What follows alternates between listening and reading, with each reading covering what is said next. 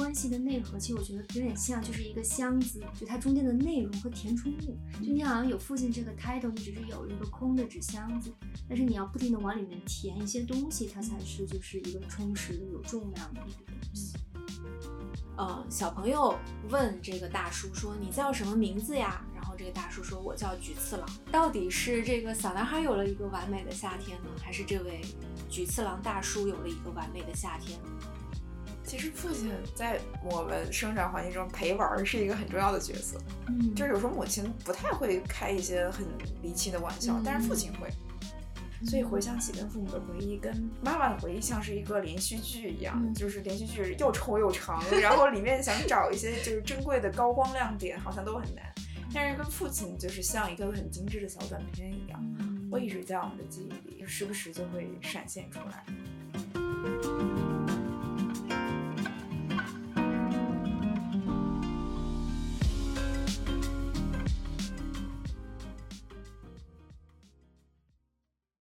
聊边看，边看边聊。Hello，大家好，欢迎收听我们这一期的特别节目。然后这一期是父亲节的一个特别放送。呃，先介绍一下我自己，我是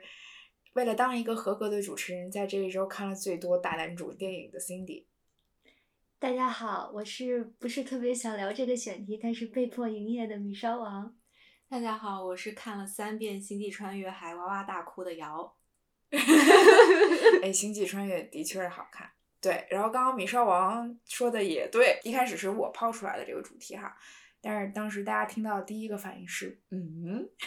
我要聊啥？然后跟这个主题相关的电影有啥？这个问题其实我们思考了很久，嗯但是似乎都没有我们之前想的那些电影思考那些主题的时候那么的顺，或者那么的理所应当。但是我们依然觉得，嗯，就是借着这个时间节点吧，我们想正好想要弥补我们之前可能在这个方面的空缺，然后借着这个机会去了解一下与父亲有关的电影，也可能是我们之前比较忽略的部分。嗯嗯，但是我想先问一下其他两位主播一个问题，就是你们为什么会觉得在准备这个主题的时候特别的难？就一听到这个选题，然后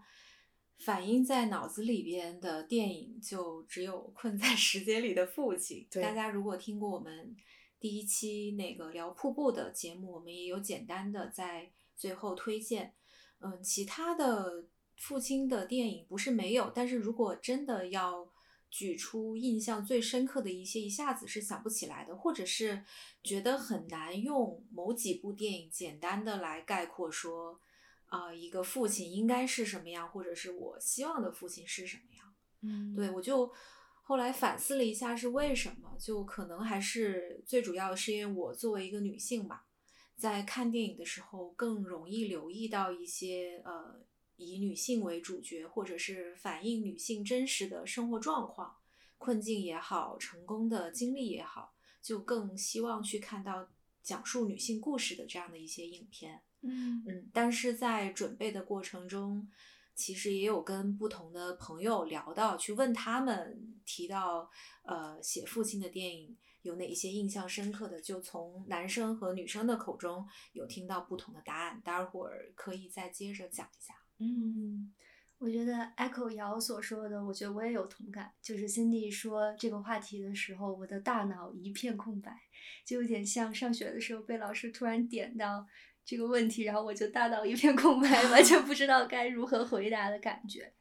所以其实我我听到这个话题，我一下子想起来的就是《如父如子》，但是其实这是我在《失之愈合》里面所有的片子里面，我觉得我 并不是特别喜欢的一部片子。可能比如说在他所有作品里面，我可能会更喜欢，嗯，《海街日记》。所以我也反思了一下，就是 因为《海街日记》它其实是关于四个姐妹的一个故事。所以我在想，我是不是就跟瑶所说的，我会更关注就是展示女性嗯丰富角色的电影，而是对就是男性父亲这种作为主角的电影不太关注呢？可能这也是一个原因。嗯，嗯对，就我跟两位主播的感受也差不多，但是这一次我抛出来这个话题，这个难题，其实我对我自己来说也是一个学习的过程。然后我也深刻的体会到了自己过往在女性自我的这个身份下带给我阅片的选择上的局限，以及我理解上的局限。我觉得这两个局限可能有所不同，一个是。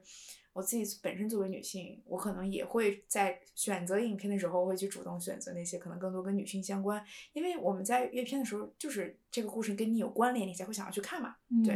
然后第二个点就是，当我看了这些男性的影片的时候，尤其是在这一周，呃，紧非常就是紧密的去看这三部电影，最后的感受也是会时刻的在 question 自己。我看了之后，哦，我懂了，但是我真的理解他们吗？我一直在问自己这个问题。因为我不是一个男性，我觉得有些理解上的或者情绪的共鸣上，我肯定是有我自己的局限性的。嗯，但是，呃，通过跟两位主播这周的不断的讨论吧，我觉得自己还是有所收获的。然后也想尽可能深入这些男性的内心世界，嗯，看看我们从中看到的父亲是怎么样的。嗯，对，就刚刚心里说，就可能我们作为女性不一定能理解父亲的处境，但通过我跟男生朋友的聊天，就是他提了一个之前我从来没有想到想到过的点，就是就在电影圈，在导演的世界里面，可能。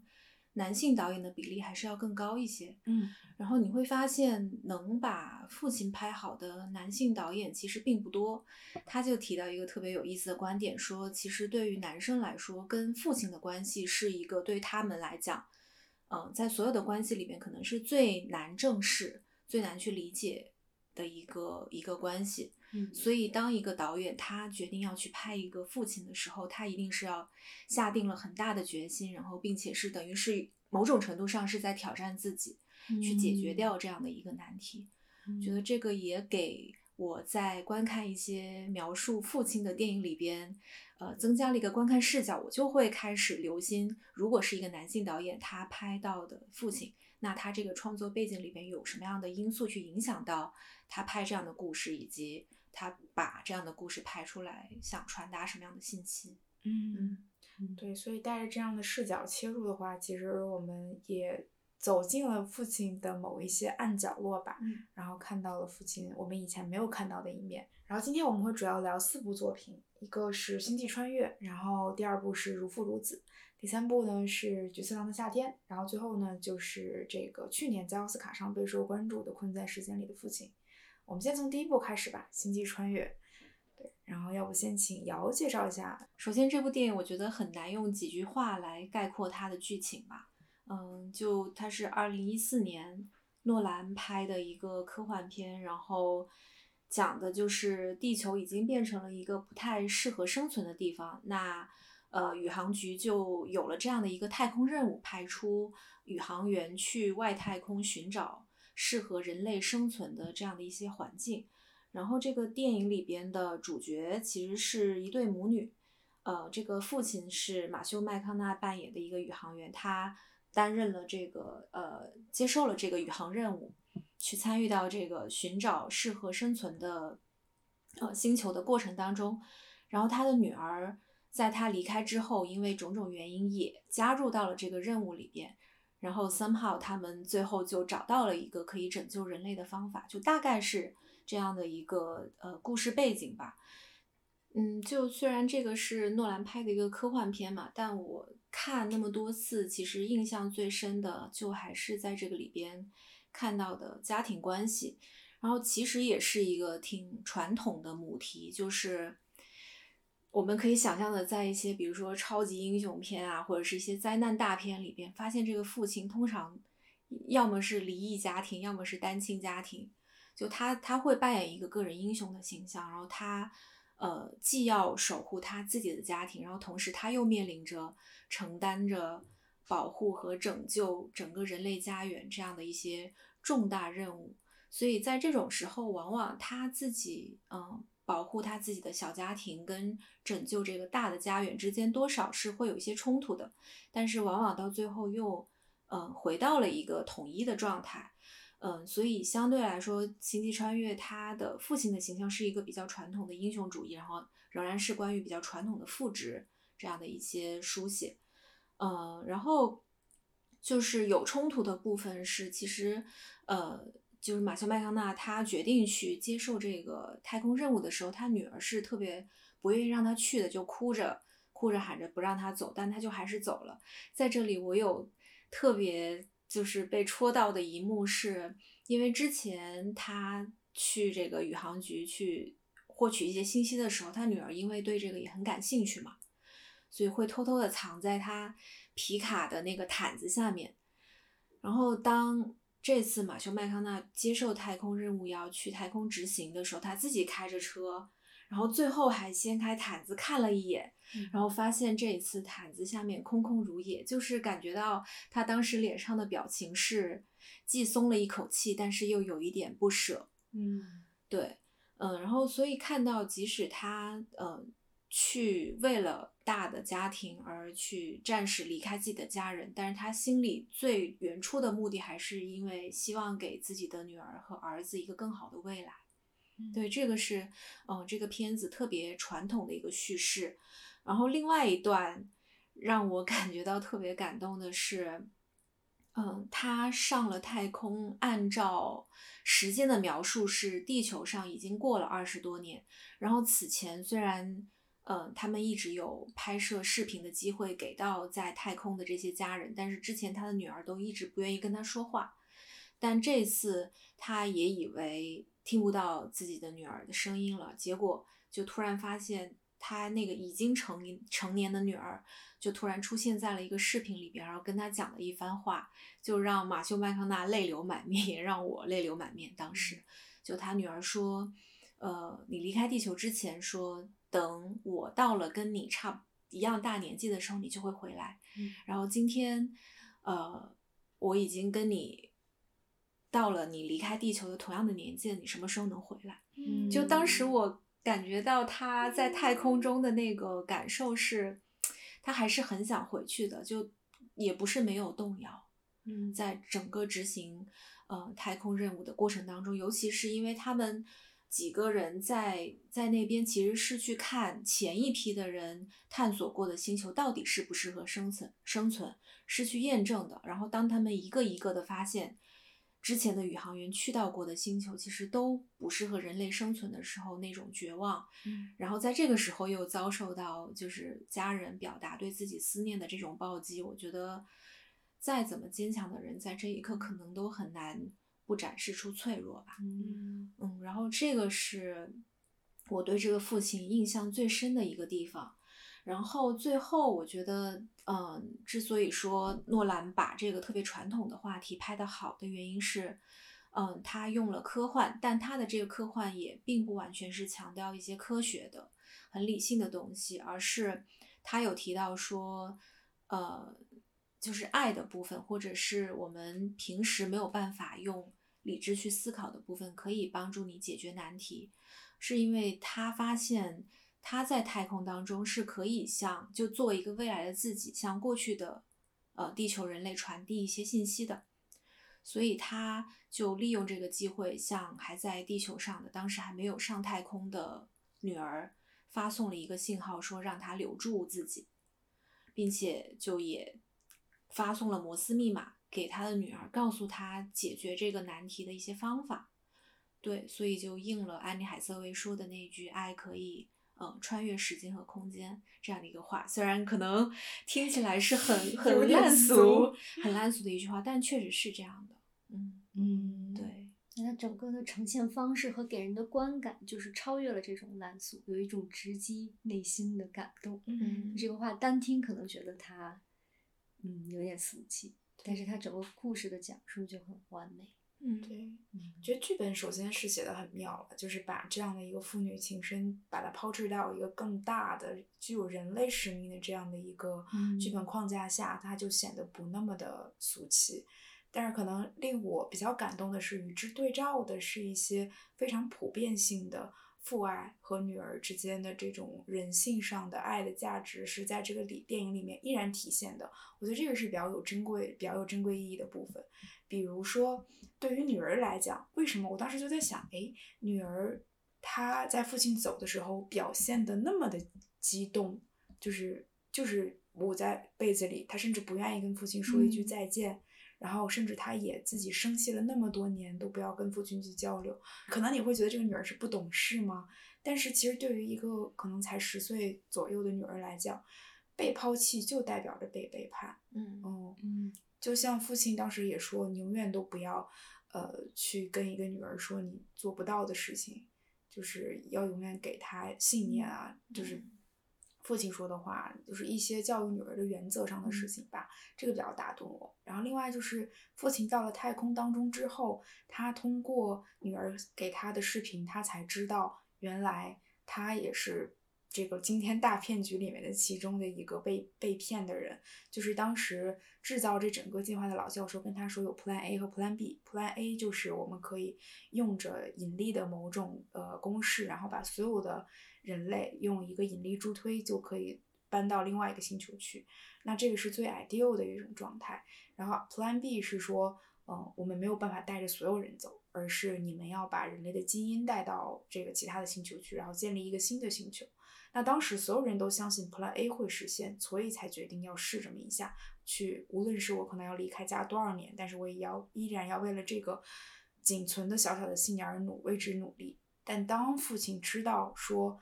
这个 Plan A 其实根本就不存在的时候，其实老教授想让他们实现就是 Plan B。父亲那一刻他也崩溃了，嗯他想的是，如果我一开始知道，我绝对不会离开我的女儿。嗯所以那一刻我还是有所被打动，但是当然我们也有在后来在讨论，如果说他知道是 Plan A，他会不会也还是会去？也还是会，我觉得，嗯，这个问题其实还挺值得有待讨论的。嗯其实就借着 Cindy 刚才说的，我觉得就是那个十岁的 Murphy，其实他不太，他我觉得他那个时候不太能理解，就是父亲做出这个选择是多么的痛苦。就我觉得父亲这个选择实在是非常的艰难，就是在有限的生命，就是在你有限的时间和有限的生命中，你是选择把这些所有的时间都花在女儿身边，就真的陪伴她走到就自己的生命结束和女儿的生命结束，还是说你要嗯去追求一个很小的概率，然后给女儿和这个地球上的所有的人一个未来可以延续生命的一个机会？其实他也在抉择，就是在个人，就是也跟其实也就呼应瑶说的，就是在个人和整个人类命运之间，以及就是在有限的时间内陪伴女儿和给女儿未来生存可能性之间，到底是怎么选择？嗯我觉得可能诺兰就是他很聪明，是他把它放大了，放大嗯到了这样的一个人类使命，就很极端的对状况下去讨论。嗯对，但其实对于普通的父亲来讲，也都面临着这样的抉择：你是要嗯选择陪伴，还是要去选择实现你的社会价值？那嗯大多数的父亲肯定都是要去选择社会价值的。嗯，对，因为因为你面临的另外一个选择没有那么的嗯 伟大。对，是的嗯嗯，是，嗯感觉在《如父如子》里面，两个父亲就代表了这样的两个对立面吧。嗯嗯嗯，要不我们接下来聊聊《如父如子》？嗯。嗯，首先先给大家介绍一下《如父如子》的剧情吧。然后这里面其实刻画了两个抱错孩子的家庭，然后这两个家庭呢，其实他们的家庭背景非常的不一样。有一个家庭呢，其实是一个非常富裕的中产阶级的家庭，然后妈妈是一个家庭主妇，爸爸是一个在事业非常成功，然后家庭经济条件也非常好的这样的一个家庭。然后另外一个家庭呢，其实是。嗯，在日本的一个乡下，开着一个小的电器店的这么一个非常普通的家庭。然后有一天，就是这个富裕家庭的爸爸梁梁太，他发现了就是自己养了六年的儿子并非亲生，是因为当时在嗯医院被护士调包了，所以两个家庭就取得了联系，然后就是考虑要不要把孩子换回来。然后整个影片讲述的就是这么一个故事。那么在这个呃交换孩子的过程中，呃通过不断的留宿，然后两个家庭也都更好的明白了到底什么是父亲，如何要成为父亲，以及真正联就是联系和维系一个家庭的纽带到底是什么。然后首先在谈父亲之前，我想聊一下这个电影的标题，因为这个电影嗯的，因为这个电影被大家所熟知的是它的中文名字叫《如父如子》。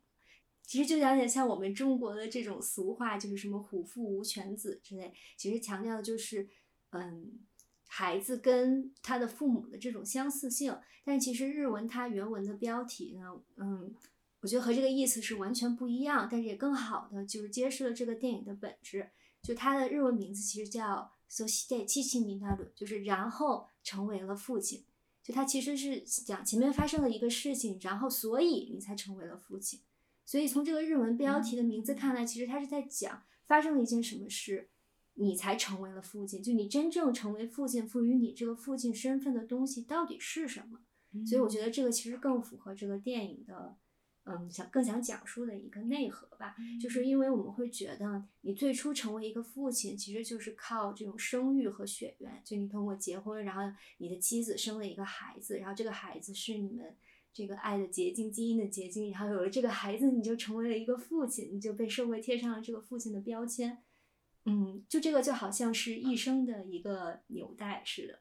然后，但是你是不是真正的成为真正的成为这个孩子的父亲？却是要就是靠这种长久的相处和陪伴来真正去填满丰富父亲这个身份的。嗯，所以呢，我觉得在这个两个，在这个电影里面，其实就讲了，比如说梁太，其实他工作很忙，他会说我现在做的这个工作是只有我能做的工作，所以他会觉得父亲是一个谁都能做的工作，但是我现在做的建筑师的这个工作是只有我才能做的工作，所以他是一个。相对于另一个父亲的角色来说，他是更偏重于自己的职业和事业发展的一个人。他会觉得，就是我没有必要在家庭上花那么多的时间。嗯，但是相反呢，就是另外另外一个家庭，他是其实他的工作非常的简单，然后只是一个经营一个小的电器屋，但是他会是一个就是孩子心中英雄的一个角色，因为他是一个很有童心的父亲。他会在就是比如说商场里面看到那种 孩子的。那种游乐设施，他会第一时间冲进去和孩子一起玩，嗯，然后会跟孩子放风筝，然后会跟孩子就是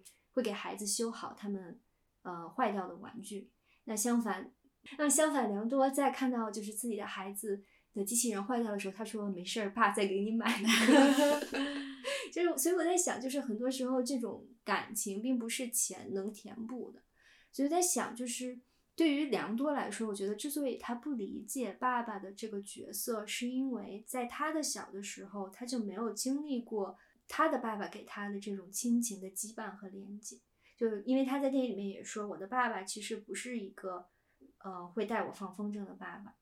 就是他的爸爸也是一个以事业为中心，不会把时时间花在家庭的这样的一个爸爸。所以对他来说。他不理解，就是这种陪伴和这种感情的羁绊的话，他只能把他对父亲的理解更放在一些很浅显、很表面的事情，比如说血缘，因为我生下了你，所以你是我的儿子，所以对于我来说，我可能就想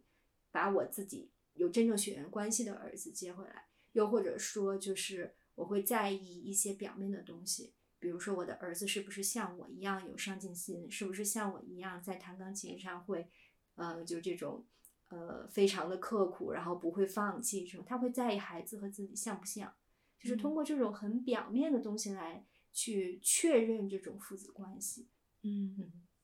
对，我在看这个电影的体会是，确实我也不是这部电影也不是我很喜欢失之愈合的一个电影，但是我觉得失之愈合作为一个本身是一个东亚环境下的男性导演来讲，他愿意用这样的电影去反思。东亚家庭里面，呃，无论是父亲也好，或者家庭里面的男性也好，这种代际关系所带来的一些比较刻板的、沉重的价值和印象的这种作品的时候，我觉得还是非常难得的。首先就是在东亚家庭里面，呃，血缘本身带来的这种。代际的关系的沉重性，就本身它就是存在的。嗯嗯，因为就后面我带父母去到西方旅行的时候，我也强烈认识到这种感受。因为打个比方，比如说我跟我父母住进可能就这种咱们这种 Airbnb 这种 couple 的家里面，那假设当只有正经的卧室和一个地下室的单人床的时候，我们家里人主观意识是会让我跟我妈睡床，我爸睡到另外一个单人床上。但是在西方的家庭当中，永远都是夫妻的关系是为上的，而不会把这种代际关系看得特别重。所以那个是我对这个特别呃深有体会的一个对。然后另外就是在这个男性在于家庭中的一个职能角色，其实在这个反例来讲，那个自己开着电器店的男性，我不知道啊，我感觉可能在我的成长环境中，这种男性是一定会被批判、被骂没出息的这种角色。嗯嗯，所以。在这个电影里面，柿之愈合赋予了这个角色一个合理性，我觉得这个很难得。对，而且就这两位父亲就特别像，一个是参照系，一个是实验组。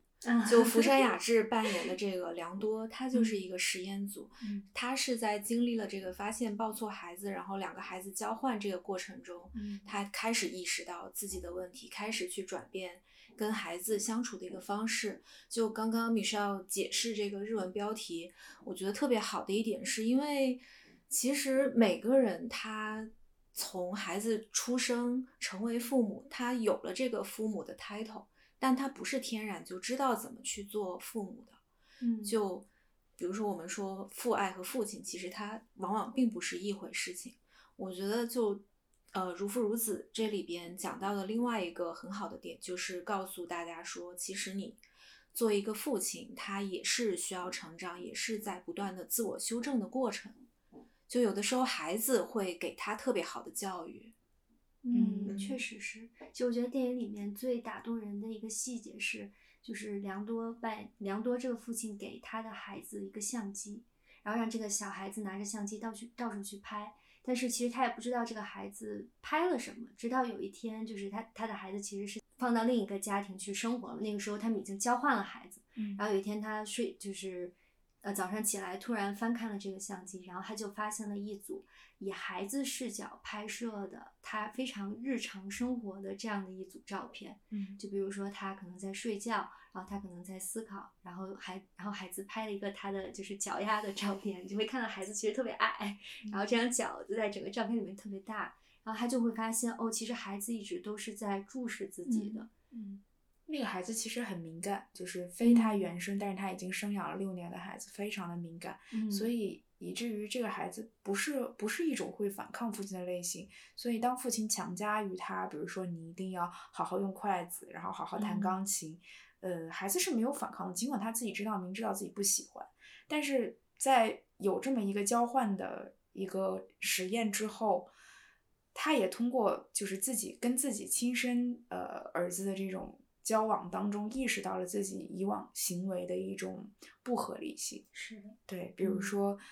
那个孩子才会问他为什么，为什么不停的问他为什么。嗯，。对，其实就是瑶说的，就是父子关系里面，我们可能更多会觉得就是父亲教育孩子，然后孩子从父亲这里学到一些，嗯比如说生活的经验、生活的教训之类。但是其实反过来，就是父亲这个父亲本身也会从孩子身上学习到很多东西。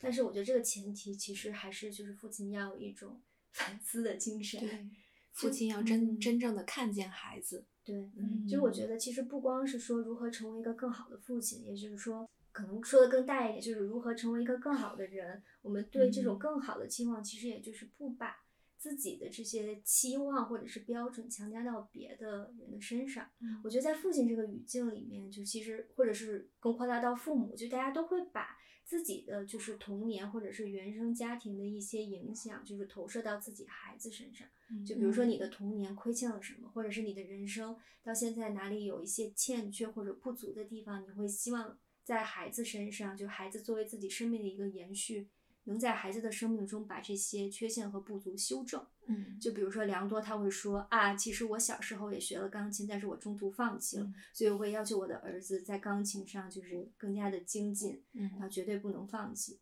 啊，比如说我可能小时候就是没有得到陪伴，但是我可能就觉得哦，这种没有得到陪伴就是一种正常的情况，所以我的孩子一定要独立，因为陪伴不能给他就是更长远的影响，所以我要求我的孩子独立。这这都是就是梁朵 在电影里面嗯说的话。其实我觉得他就是完全没有一开始啊，在电影里面他一开始就是对没有反思，其实他就是对他自己小时候如何成长这些经历，他就视为理所当然，然后再强加给孩子身上。嗯，但是因为孩子对父母的爱是无条件的，孩子就会就是义无反顾的接受这一切，然后去尽可能的去满足父亲的这种期望。嗯其实他不喜欢弹钢琴嘛，但是妈妈就会跟他说，就是这个，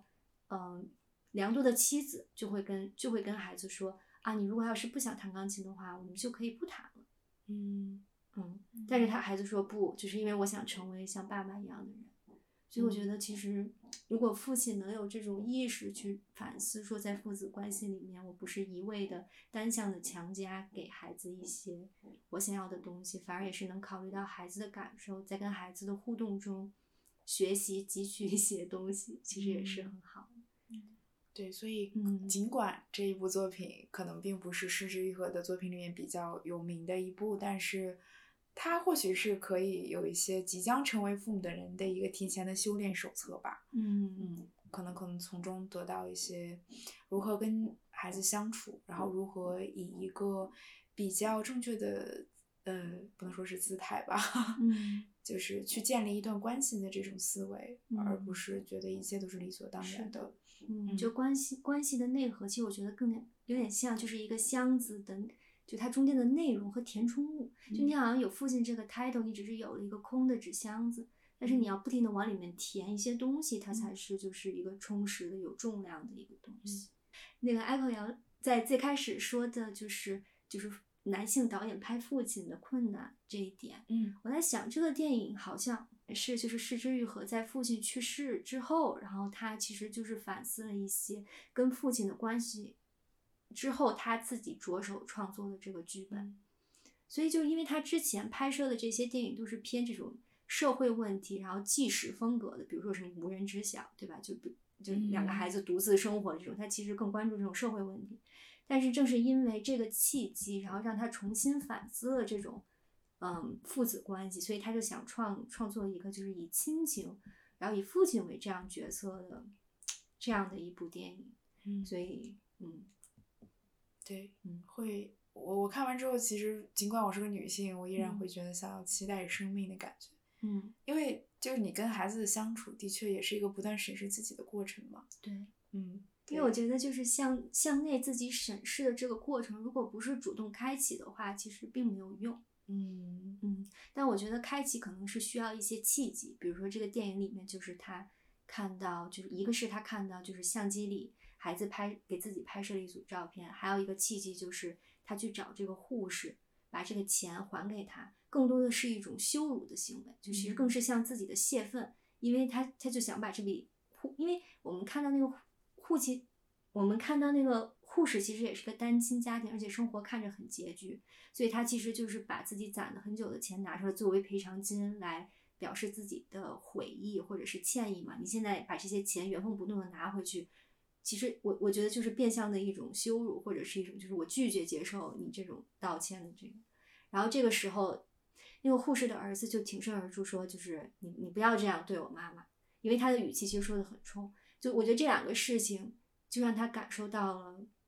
就作为一个契机，让他重视重，就作为一个契机，让他重新审视了他和自己儿子的关系，然后就也会有后面的那一段，就是 和解的那一段，就是他们嗯一个走，他们走在两条分岔路上，然后这样隔着喊话，然后最后又走回走到了一起汇合的那一部分。嗯，嗯对。然后这部电影的结局其实也再次强调了作为一个父亲需要去投入、需要去陪伴的一个重要性，因为最后还是两个孩子回到了非亲生父母的家，然后继续的生活下去。虽然他没有明确表现出来，但是嗯，应该它好像是一个开放式的。OK 开放式的，就是他带着这个孩子又回到了电器屋，然后他们四个四个人又团聚在了一起，但具就是最后具体孩子是怎么分配，嗯就是任由观众去想象吧。嗯，那接下来我们沿着陪伴的这个话题，可以聊一另外一部来自日本的一个更加可爱一点的，没有那么 相对没有那么沉重的一部电影，就是菊次郎的夏天。哎，这个时候 Summer 的钢琴曲就是让是不是要想起来了？此处插入一一下子那个钢琴曲。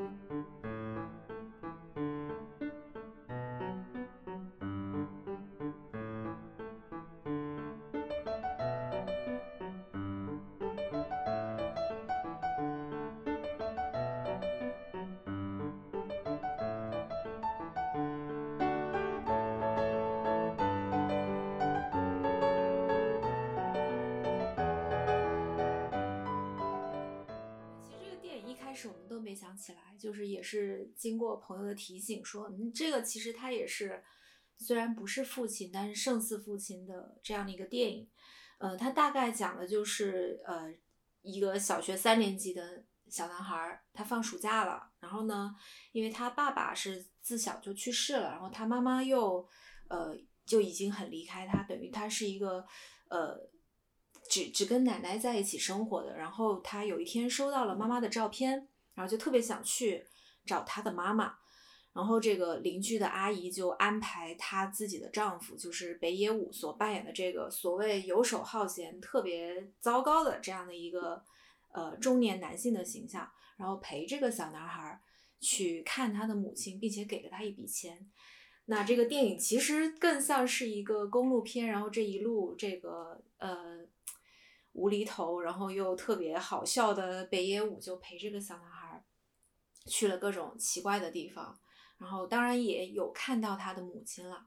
嗯，在这整个影片里边会让我感觉到，就这个小男孩他可能会有过一个前所未有的开心的暑假，嗯，就因为呃特别明显的一个例子就是这个小小男孩在旅行的过程当中一直在做梦，就比如说他们白天遇到了很糟糕的坏人，他晚上就会也是做相应的梦，梦到这个坏人，但当呃，这个北野武跟其他几个好心的路人带这个小男孩一起在一个田边露营，带教他去看星星。然后那天晚上，他梦到的是啊、这四个大叔就化身成了特别可爱的一些传说的形象，然后陪他玩耍。你就会看到小朋友的心思真的是很很细腻的，就是他每天接受到的信息，他会很准确的反映在这个梦境里边。呃，然后我也会特别替他感到高兴，是因为有这样的一个表面上看起来不被世俗所所认可和接受的这种老顽童式的形象，但恰好就是他们用一些很很搞怪的方式保护了这个小朋友很纯真、很纯真的梦。呃，另外一方面，就是当我了解到这个片子的一些创作背景之后，我也会感觉到北野武在写这个片子当中的不容易。因为这个片子一直到最后，呃，小朋友问这个大叔说：“你叫什么名字呀？”然后这个大叔说：“我叫菊次郎。”因为很多人在看到这个嗯电影的名字的时候，会以为菊次郎是这个小男孩的名字。嗯所以你想，到底是这个小男孩有了一个完美的夏天呢，还是这位菊次郎大叔有了一个完美的夏天？然后在嗯、呃北野武的传记里边，呃有提到说，其实菊次郎是他父亲的名字名字。然后从小他就生活在一个父母关系很不和睦，然后父亲呢性格极度内向，但是又很暴躁，所以从小他其实印象中是没有记得父亲跟他说过什么话的。然后他就说，就只记得自己跟他玩过一次，就是带他去看海的江之岛海滩。然后北野武就说，所以他才会在后来的作品里边有这么多出现大海的场景，其实也某种程度上寄托了为数不多跟父亲相处的这个美好记忆。所以在后来回想起这部片子的时候，我会觉得，嗯，北野武在这个片子里边虽然扮演的是这个中年人，这个带小孩去玩的这个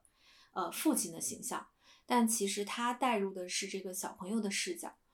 我相信他会特别希望说，如果嗯可以选择再来一次的话，他愿意成为这个小朋友，去拥有这样的一个完美的夏天，有这样一个很搞笑、很中二的中年人去带他去体验路上的各种风景，见各种奇怪的人，甚至遇到好的不好的事情。嗯，然后最让我感动的是北舞他说这次的电电影主题有点像扫墓孝亲的感觉，有点像供养，就是你会发现可能有一些导演当他们决定去拍跟父亲相关的电影的时候，多少是有在寄托自己对父亲的怀念吧。嗯，嗯嗯，其实这个小男孩他是没，就是他的爸爸妈妈好像都不在了，他是一直嗯和外婆生活奶奶，啊，和奶奶一直嗯生活，所以他的生活就是一直都是，就是父亲这样的形象，在他生命中是很长一段时间都是缺位的嘛。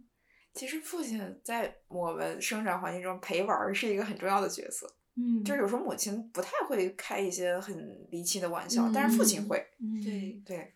所以北野武扮演的这个角色，就是他的出现，就是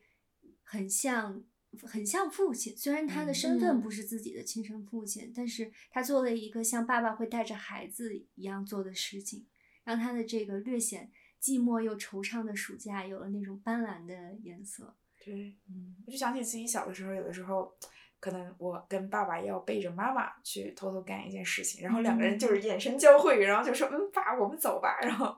回来之后可能会被干了一件什么坏事儿，比如说我爸带我去吃零食，然后然后我带爸爸去了什么哪儿哪儿去趟水，然后搞得两个人都很脏兮兮的回来，会被妈妈臭骂一顿。但是那种快乐是只有跟父亲之间才会有的。嗯，但是有的时候这种分工。其实也是父母某种程度上达成的，说出来了，或者是没说出来的默契。嗯嗯，就所谓的一一个唱红脸，一个唱白脸。对，嗯，对。但确实，像像这种能够陪小朋友玩，而且是非常有创意的玩，是所有的小朋友在小时候都特别梦想的父亲。嗯嗯。我小的时候为什么刚刚说这种陪玩的记忆会比较深刻？因为我爸爸就是是都在外地工作嘛。所以我不觉得是他的错，是因为家庭环境以及社会就没有给予我爸爸更多让陪伴我的一个机会，他一定要去承担养家的一个职责嘛。哦，所以但是就是他，我跟他在一起的时光会显得更加的珍贵。嗯嗯嗯，这样说，我突然想起来我童年的一段经历，嗯，就是我在上小学之前，我记得我们小区里面有特别多的同龄人，然后有一个小朋友。就是他的爸爸，就是一个戴着眼镜、特别和蔼的叔叔，然后总是和小朋友打成一片。比如说我们玩老鹰捉小鸡的时候，他就是老鹰；我们玩鸭子过河的时候，他就是鳄鱼。而且他不是那种，就是因为我觉得我要陪孩子玩，所以我把他当成一种，比如说工作或者是义务。我觉得他真的就是有一颗童心，你说明他自己也是一个小孩，所以他就和小孩玩的特别开心，然后也是就是我们这一群小孩里面最喜欢的。叔叔的角色，嗯，对，是会有那样的父亲。因为我爸一直到现在都还特别中二。我就记得 今年年初的时候，北京下了雪，但那天雪不是特别大，我就出去玩雪，就把照片发到我们家庭的群里。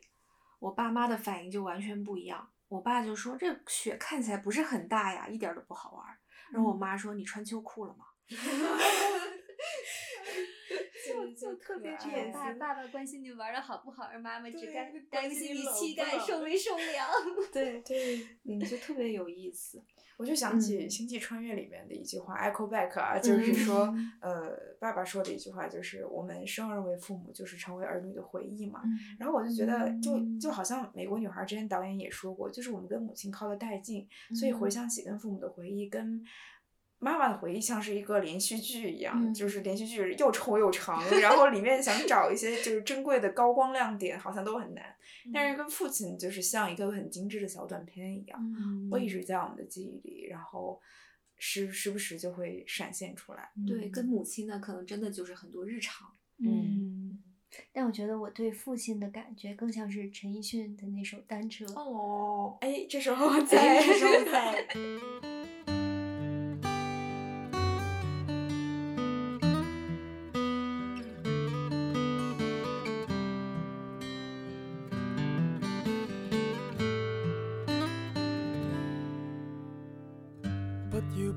假设我知道，一切一切也都是为我而做，为何这么伟大，如此感觉不到？不说一句的爱有多好，只有一次记得实在接触到，骑着单车的我，怀紧贴背的拥抱，难离难舍。想抱紧些，茫茫人生好像荒野，如孩儿能伏于爸爸的肩膊，谁要下车？难离难舍，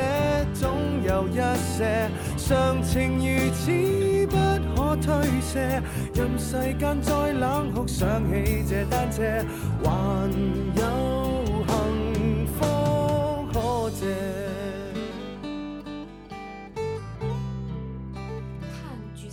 天就是另外，我也就是有跟刚刚米少要提到如父如子同样的感受，就是孩子也会成为父母的镜子嘛。嗯，就是因为在菊次郎的夏天里边，呃，这个菊次郎他自己的母亲是住在养老院里面，他已经很久没有去看望过他了。但是是他把这个小朋友送上了寻找母亲的路程，然后回程的时候，他自己找个借口，偷偷的溜到了养老院去看他的母亲。但虽然也只是隔着窗户远远的看了一眼，但就感觉那个时候他还是达成了跟自己的某一种和解，就知道说自己没有没有愧对母亲吧。嗯，就我相信这个孩子也会给他带来很多的东西，让他去思考自己对呃家人为什么是这样的态度，为什么会丢失了像孩子那样对于父母的这种信任和依赖。嗯嗯，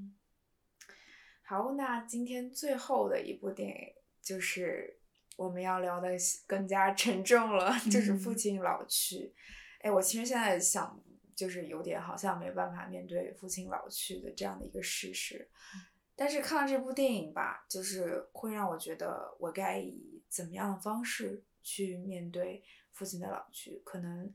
还是要回到那最沉淀那两个字是陪伴吧。嗯，那我们先聊一下这部电影《困在时间里的父亲》。嗯，对，这部电影在去年其实它的这个声量已经蛮高的了，包括也有获奖。然后我们都为两个主角的这个演技所叹服，然后尤其是这个男主，我觉得这是我看的一部非常大男主的一部电影，因为他完全就是从这个得了阿兹海默症的一位八十五岁的老人的视角来讲述整个故事，然后那种身临其境的代入感，仿佛你已经完全的被他的这种精神所打乱，就你也不知道哪个是真实，哪个是他所。脑海里因为患病所想象的幻想，这部电影值得去讲的难得之处，一个是我其实在想的是，这部主这个部电影的主角其实还蛮难得，他不是母亲，而是父亲，因为让我们看到了一个最不堪状况下的男性吧。因为像刚刚我们聊的这种，呃，像星际穿越，然后男性英雄下的角色，与之形成鲜明的对比，就是在这部电影里面，这个男性是一个。可能与死亡也不那么遥远的一个老人，然后在阿兹海默症这样的一个情况下，甚至他都会不记得自己名字的情况下，他所面对自己的那种尊严的丧失，面对自己伤害女儿的种种做法，然后又在意识颠倒的情况下，不断的去质疑自己的这样的一个过程，那种折磨，嗯，始终是萦绕在我看这部电影的观感当中的。然后介绍一个背景，就是。呃，这部电影为什么会给人身临其境的感觉？因为这部电影它其实是一部，呃，这个原著的剧作家，其实他是一个写舞台剧的剧作家，然后根据这个舞台剧的原著叫做《父亲》改编的，所以他其实在电影的布景当中用到了很多舞台剧的搭建方法，然后让你去在父亲想象和现实当中的两个空间场景中来回跳切。以至于形成这种让你去身临其境体验一个阿兹海默症病人的一个状态下的场景。然后这部电影带给我的就是有关于父亲这个形象的两个深刻体会，一个就是父亲的尊严，也是一个男性的尊严。嗯，首先就是这个电影的结尾让我最为打动，就是父亲他其实所有的。这个场景都是他想象的，包括有可能是跟他某些过去是有所关联的，但他其实这个人一直都在一个养老院的病房里面，他会把里面的医护人员想象成他的女儿，但是最后回到这个电影揭露现实的时刻，那个医护人员抱着他在他的怀里，他默默的流下了泪水，说：“我想见到我的妈妈。” 就那一刻，你就觉得哇，一个男人经历了一生，然后。呃，想要去奋斗，甚至他有可能会像星际穿越那样的男性去想要实现一个为人类为之奋斗的一个事业的时候，老去的那一刻，他依然会回到这样的一个瞬间。这个也是让我觉得父亲在这一次的讨论当中，我觉得父亲需要更深刻被理解的一个意义吧。嗯，就是不要把父亲总是放在一些社会的价值下面去看到他那部分的价值，而是。我们只把他当做一个人来看了，他经历了哪些？他到生命的结尾，他最在意的是哪些？我们真的去问过这些问题吗？我记得那个电影结尾里面，我觉得最打动我的是，就那个父亲说，就是好像他的时间就是变得扭曲了，然后时间又变得慢了，他一切生活的一切都变得混乱了。然后他最后说：“我觉得自己好像一片叶子。”然后就让我想起荷马史诗里面说的，就是人好像人的生命就好像树上的一片叶子。嗯嗯，我觉得就那块就真的狠狠的戳中了我。嗯，就是那种就是那种嗯无可能就那种无助感，还有就是即将面临死亡的那种必然的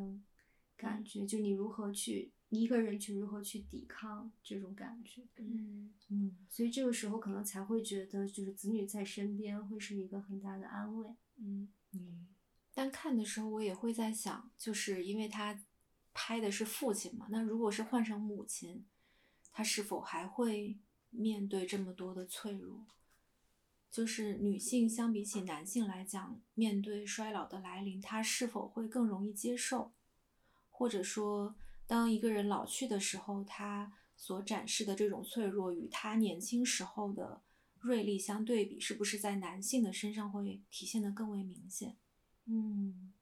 嗯，这部电影里面，从导演的叙事来讲，我觉得是有所体现的。比如说，他一直会对于自己所拥有的资产有一个强烈的 ownership。嗯嗯，然后他比如说一直强调 is this is my flat, right？嗯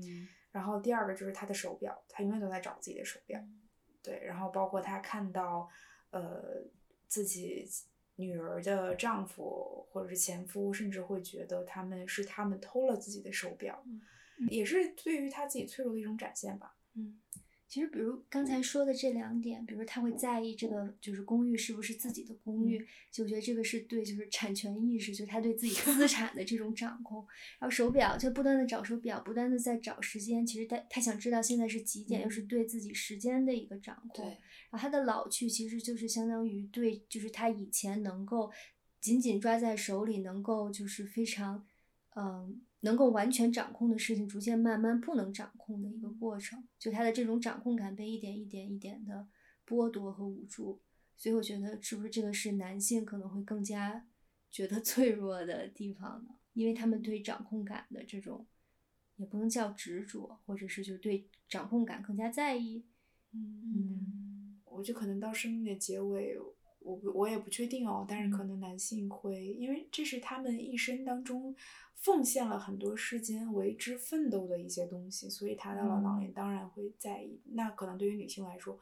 可能会是更加复杂的，或者是其他的一些东西。嗯嗯，当然，这部电影比较打动我的是，他在这种阿兹海默状态下，在现实和患病状态之间的游离。嗯就是你作为一个旁观者，你会觉得既可怜又可恨的那种感觉。比如说，他几次他的那个言语之伤人，他说他或甚至会怀疑他女儿想让他早点死，然后去侵占他的 flight。但然后女儿甚至是在旁边直接伤心的流泪。也有某个瞬间，就是女儿帮他穿衣服，然后他会在女儿走出房间的时候说：“谢谢你”这样的话。所以就是之间的对比，你就会觉得家庭当中这种复杂的情绪，嗯，以及我们该如何面对病人，以及我们作为一个旁观者该如何面对一个把老人送去养老院的家人，嗯嗯，这个可能都不是我们有权利去评判的事情。嗯嗯，对，然后想聊的就这么多，这部电影的确是有点过于沉重。嗯 对，可能我现在还没有办法真正的完全理解那个父亲的心情吧。但我觉得我是因为生活中经历过这样，因为我的姥爷到最后他其实意识就混乱了，然后我姥爷在去世之前一直是在就是我们家我妈妈照顾，所以其实我觉得他就是完全陷入了混乱的时空的感觉。就他早上还会就是清楚知道，哦，原来你是我的女儿，你是我的外孙女，然后到了下午他就会指着我妈说，这是我的老伴儿。嗯 所以你就会觉得就是，而且他有时候他的一些举动会让就是照顾他的人觉得很沮丧，或者他说了一些话会让你觉得很生气。嗯但是其实这个时候你就不能较真儿，因为他真的是，他也很无助。就是他在清醒的时候，他确实是很清醒，但是他在混乱的时候，他真的就是无能为力去控制或者是停止这种混乱。嗯所以我觉得，但是我妈也会说，就有时候就是压不住火。就我知道她 她生病了，她是一个老人，她其实现在就像一个孩子一样，但是但是有的时候其实你还是控制不住，就是嗯，所以照顾病人确实是一个很难很难的事情。嗯。嗯然然后，其实我最后想说的是，今天早上看到一个人讲述他自己的经历，就是他可能在飞机上遇见一个邻座的人，然后问了他一个问题，就是你上一次跟你爸爸认真谈话是什么时候？然后他竟他完全没有想到那个人回复他的是，大概是一个月前，在我的爸爸的葬礼上吧。然后这个人就，当时我为之震惊吧。他首先是表示抱歉，但是让他引起反思的是说，为什么我们不在爸爸活着的时候去问这件事情？嗯，然后我自己也回想自己，真的好像跟爸爸促膝长谈的时候，真的没有发生过。嗯，对，不要不要等爸爸来跟你说话，就主动跟爸爸说说话吧。嗯，走走进他们的内心，尽管这真的很难。嗯嗯嗯，这里其实我想补充，就是其实谈话的开启需要一个契机，然后这个契机通常是一种环境的改变，然后这个又呼应到就是冰口龙介的电影里面，为什么这种漫长，就是那种很冗长，然后又很有实质性的对话，只能在车这样的空间里发生？就我觉得其实。这个当然是导演的一种安排，但我其实觉得在现实生活中也适用。比如说你在家庭就在自己的房间里，或者说在家里的客厅里，是很难和爸爸就是去产生这样一种对话的，就是因为你们的生活太日常了，就是可能每天就是聊啊饭吃什么，工作怎么样，有对象了吗之类的话。但是我觉得，如果比如说你换一个环境，如果你努力的去换一个不是那么日常的环境，比如说你和爸爸去散步，或者你去和爸爸去爬山，那么脱离了这种日常的语境，然后两个人这样的相处，或许就能 trigger 一个很好的对话。我自己是有这种感觉，我觉得就是在我和我爸真的能有一个就是内容上偏实质一点的对话，都是在我们两个单独相处，然后在家外面的这样的环境。对我也是，嗯，我平时跟爸爸聊天儿。比较多就是我回家，他去接我的时候，嗯，在他的车上，嗯对，要么因为平时比如说跟爸妈一起出去散步，也都是妈妈在讲话比较多嘛，嗯 嗯，妈妈你真少说点话好吧？为这里我想 quote 一个我很喜欢的乐队的歌词，就是 MLA 这个乐队的一个歌词叫，呃，只有散步我们才真正聊天。其实我觉得。就也也表达了这个意思，就你如果就是我们就是坐在屋子里面，然后我们俩面对面大眼对小眼，就是真正的对话不会发生。嗯，就这个。散步的这种感觉，就周围变化的环境，其实和就是车外面流动的风景的感觉是一样的，嗯所以这个时候才能有一个可能会是一个好的对话的一个起点。嗯啊，哎，我们这次发起一个评粉丝评论留言好不好？大家可以去，如果感兴趣吧，可以在留言区去聊聊你。上一次跟爸爸聊天是什么时候？嗯，可以描述一下那个场景，或者如果没有，你是否是计划想要去做这件事情？嗯嗯。那我们今天就聊到这里。好的，好的。然后祝大家父亲节快乐！祝你们的父亲和成为父亲的你们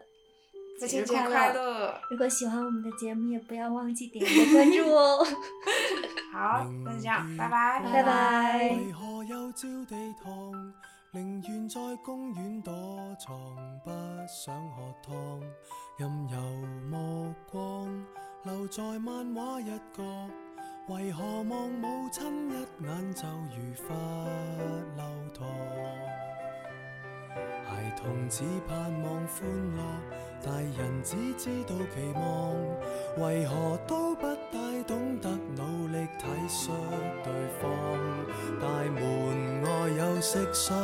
回响却如同幻觉。